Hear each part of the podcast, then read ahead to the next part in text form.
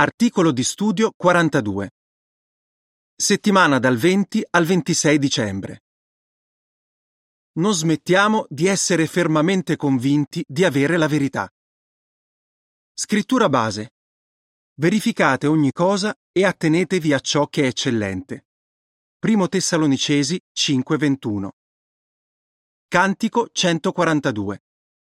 Manteniamo salda la nostra speranza. In questo articolo. In questo articolo vedremo qual è il modello di pura adorazione che stabilì Gesù e come i suoi primi discepoli lo seguirono.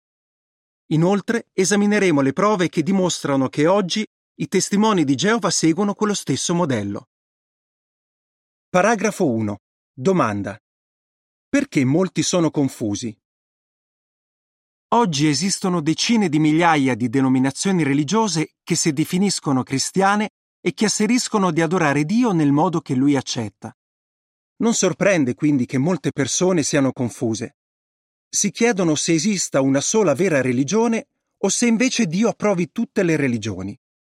Siamo fermamente convinti che noi testimoni di Geova insegniamo la verità e che adoriamo Dio seguendo l'unico modello che Lui approva? È davvero possibile esserne sicuri? Esaminiamo i fatti. Paragrafo 2. Domanda. Perché, come dice Primo Tessalonicesi 1.5, l'Apostolo Paolo era convinto di avere la verità? L'Apostolo Paolo era fermamente convinto che quello in cui credeva era la verità.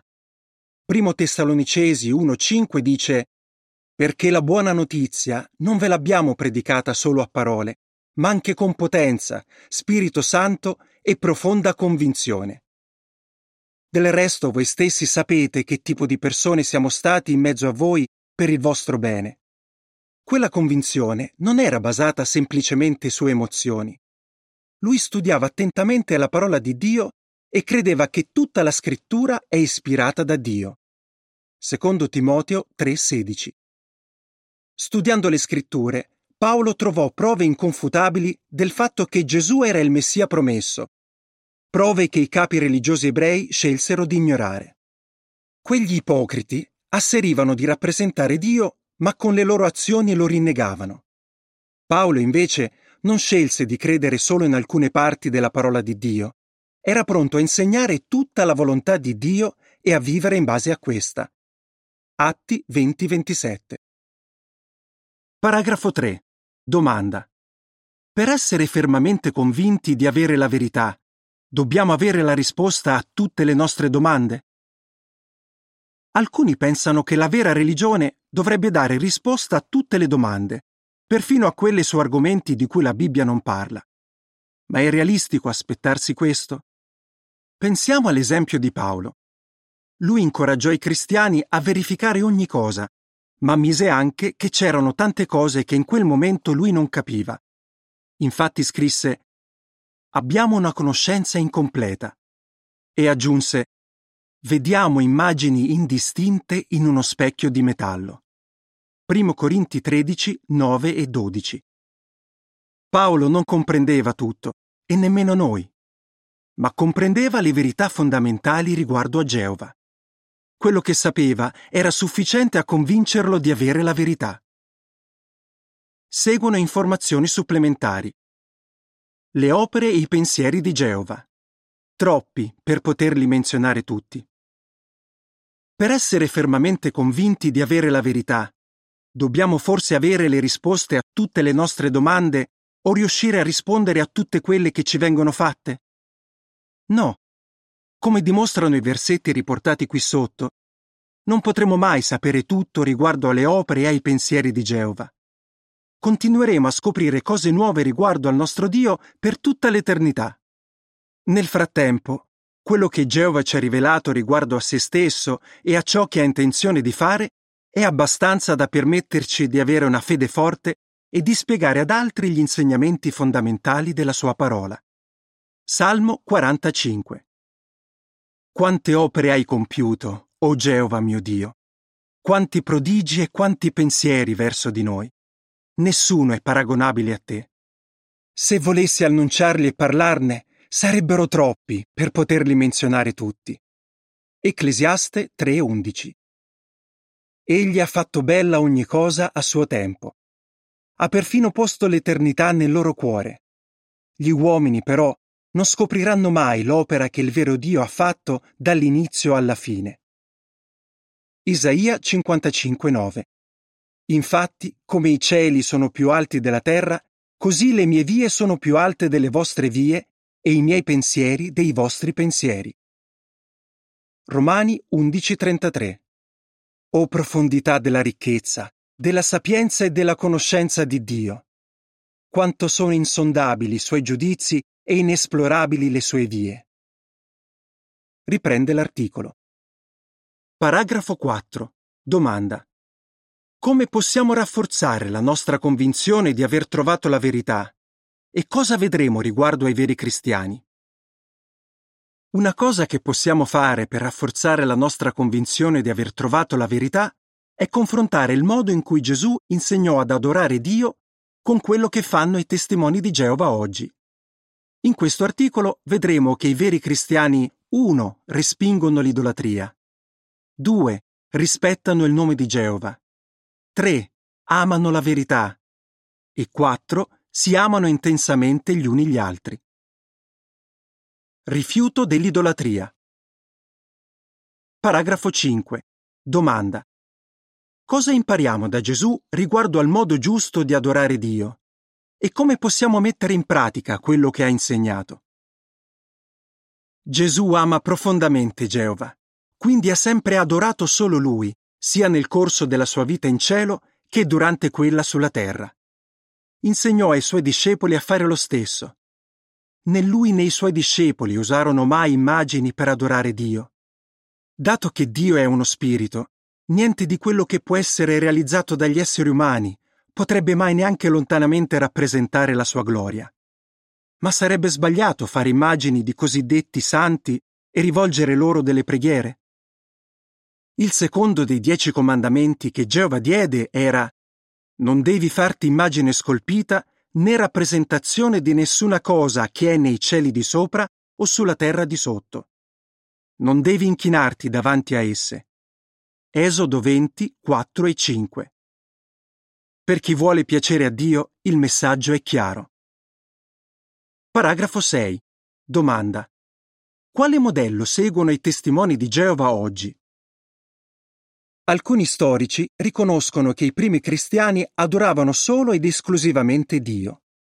Ad esempio, riferendosi a loro, un libro afferma che avrebbero provato orrore all'idea di avere immagini nei loro luoghi di culto. Oggi noi testimoni di Geova seguiamo il modello lasciato dai cristiani del primo secolo. Non preghiamo rivolgendoci a immagini di santi o angeli e nemmeno rivolgiamo le nostre preghiere a Gesù non salutiamo la bandiera e non facciamo nulla che potrebbe equivalere ad adorare il nostro paese o qualsiasi altra istituzione.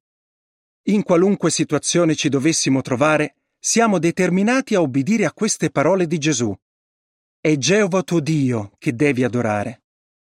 Matteo 4:10 Paragrafo 7. Domanda.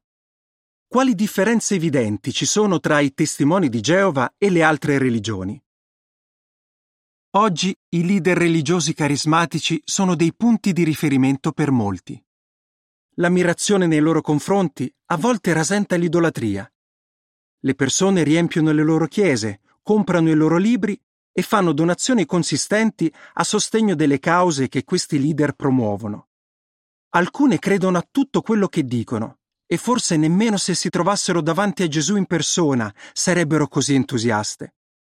Al contrario, tra quelli che adorano Dio nel modo giusto non esiste un clero.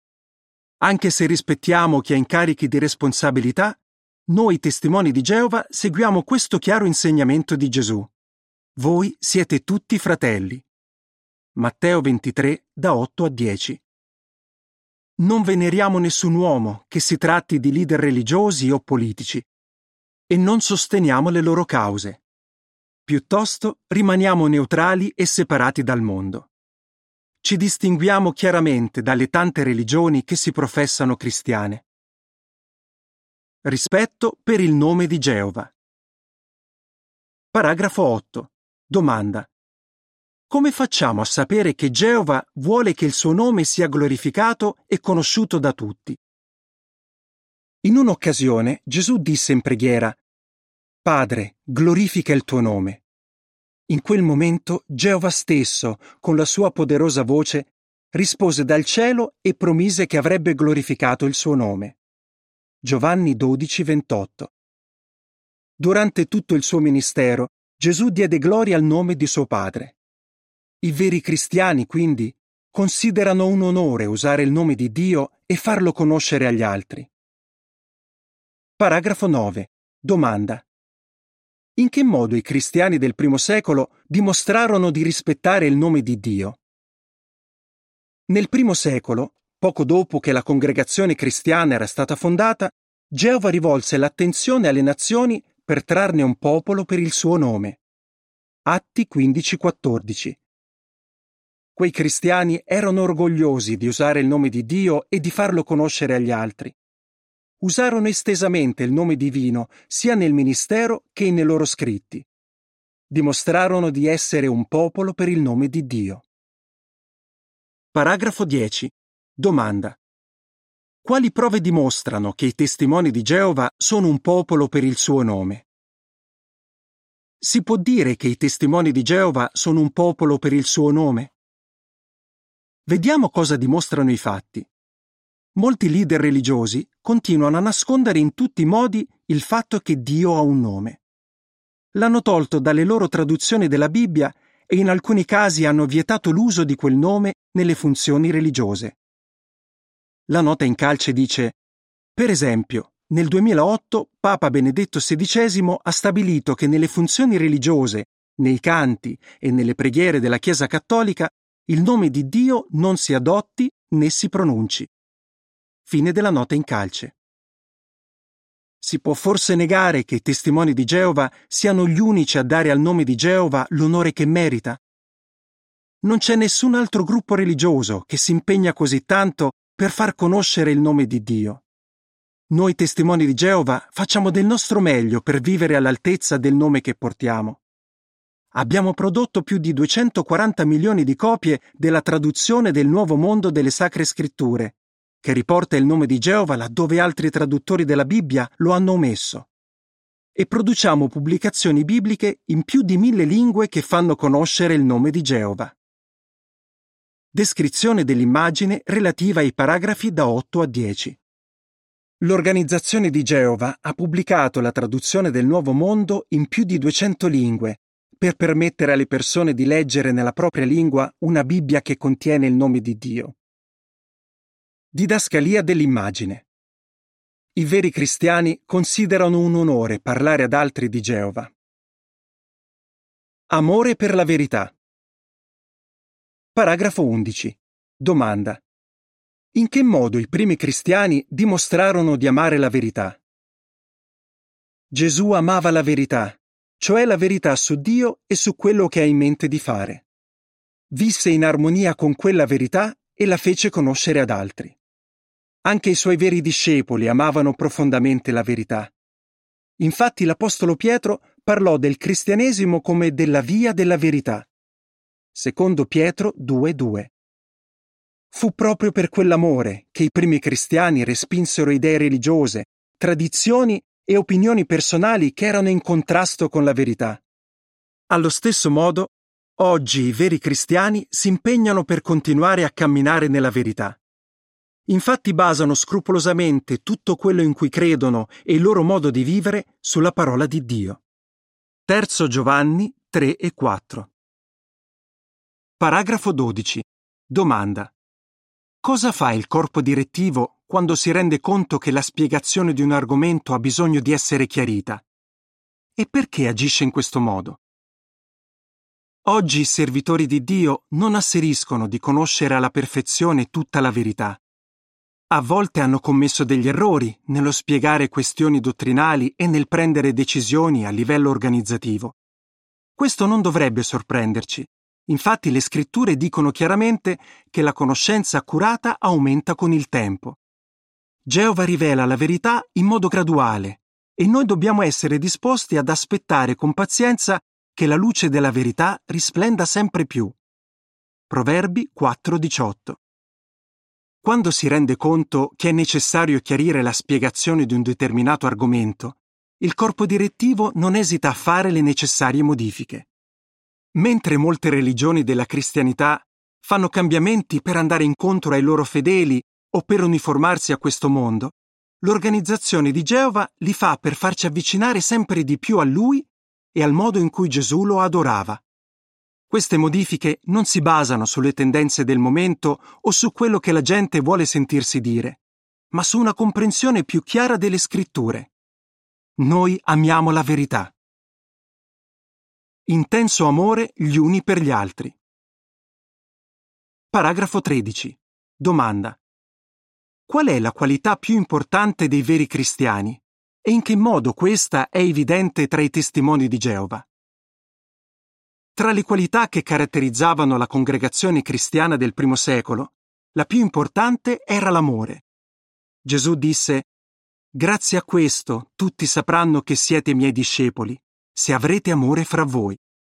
Giovanni 13, 34 e 35 Oggi i testimoni di Geova di tutto il mondo sono uniti dall'amore.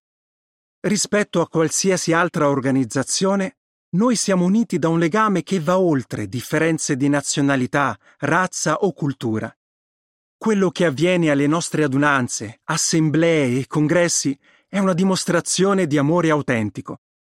Questo ci fa essere ancora più convinti che stiamo adorando Geova nel modo che lui approva.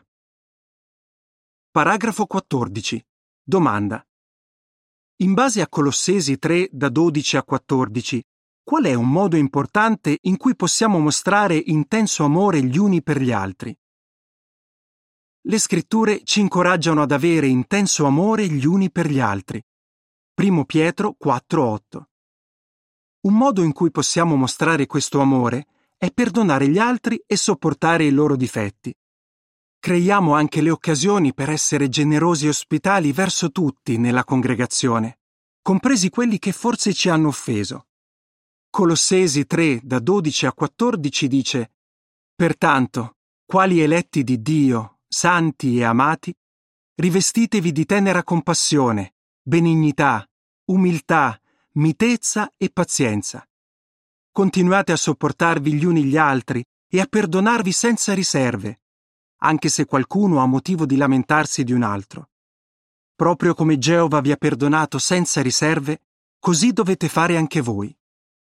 Ma in aggiunta a tutto questo, rivestitevi di amore, perché è un legame che unisce perfettamente. L'amore che ci unisce è veramente la caratteristica principale che distingue i veri cristiani. Una sola fede. Paragrafo 15. Domanda. In quali altri modi seguiamo il modello lasciato dai cristiani del primo secolo? Ci sono altri modi in cui dimostriamo di seguire il modello stabilito dalla congregazione cristiana del primo secolo per adorare Dio. Ad esempio, la struttura della nostra organizzazione, che include sorveglianti viaggianti, anziani e servitori di ministero, rispecchia quanto stabilito dagli apostoli del primo secolo. Il modo in cui consideriamo il sesso e il matrimonio, il rispetto che abbiamo per la santità del sangue e il nostro desiderio di proteggere la congregazione da peccatori che non si pentono si basano tutti sul modello stabilito nel primo secolo. Paragrafo 16. Domanda. Cosa ci fa capire Efesini 4 da 4 a 6? Gesù disse che molti avrebbero affermato di essere suoi discepoli, ma che non tutti lo sarebbero stati davvero. Le scritture dicevano anche che negli ultimi giorni molti avrebbero avuto una parvenza di religiosità. Secondo Timoteo 3, 1 e 5. Però, come dice chiaramente la Bibbia, esiste una sola fede che Dio approva. Efesini 4, da 4 a 6 dice C'è un solo corpo e un solo spirito, come del resto siete stati chiamati a una sola speranza, quella della vostra chiamata un solo Signore, una sola fede, un solo battesimo, un solo Dio e Padre di tutti, che è al di sopra di tutti, agisce mediante tutti ed è in tutti. Paragrafo 17. Domanda. Chi oggi si attiene al modello di Gesù e segue l'unica vera religione? Quindi, qual è l'unica vera religione oggi? I fatti che abbiamo esaminato rispondono a questa domanda.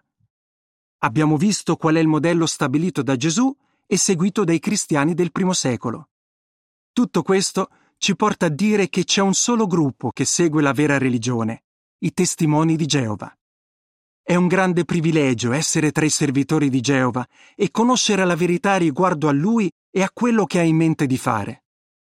Non smettiamo quindi di essere fermamente convinti di avere la verità. In che modo noi testimoni di Geova dimostriamo di adorare solo Geova e rispettare il suo nome? Amare la verità. Amarci gli uni gli altri intensamente. Cantico 3. Tu sei la nostra fiducia, forza e speranza. Fine dell'articolo.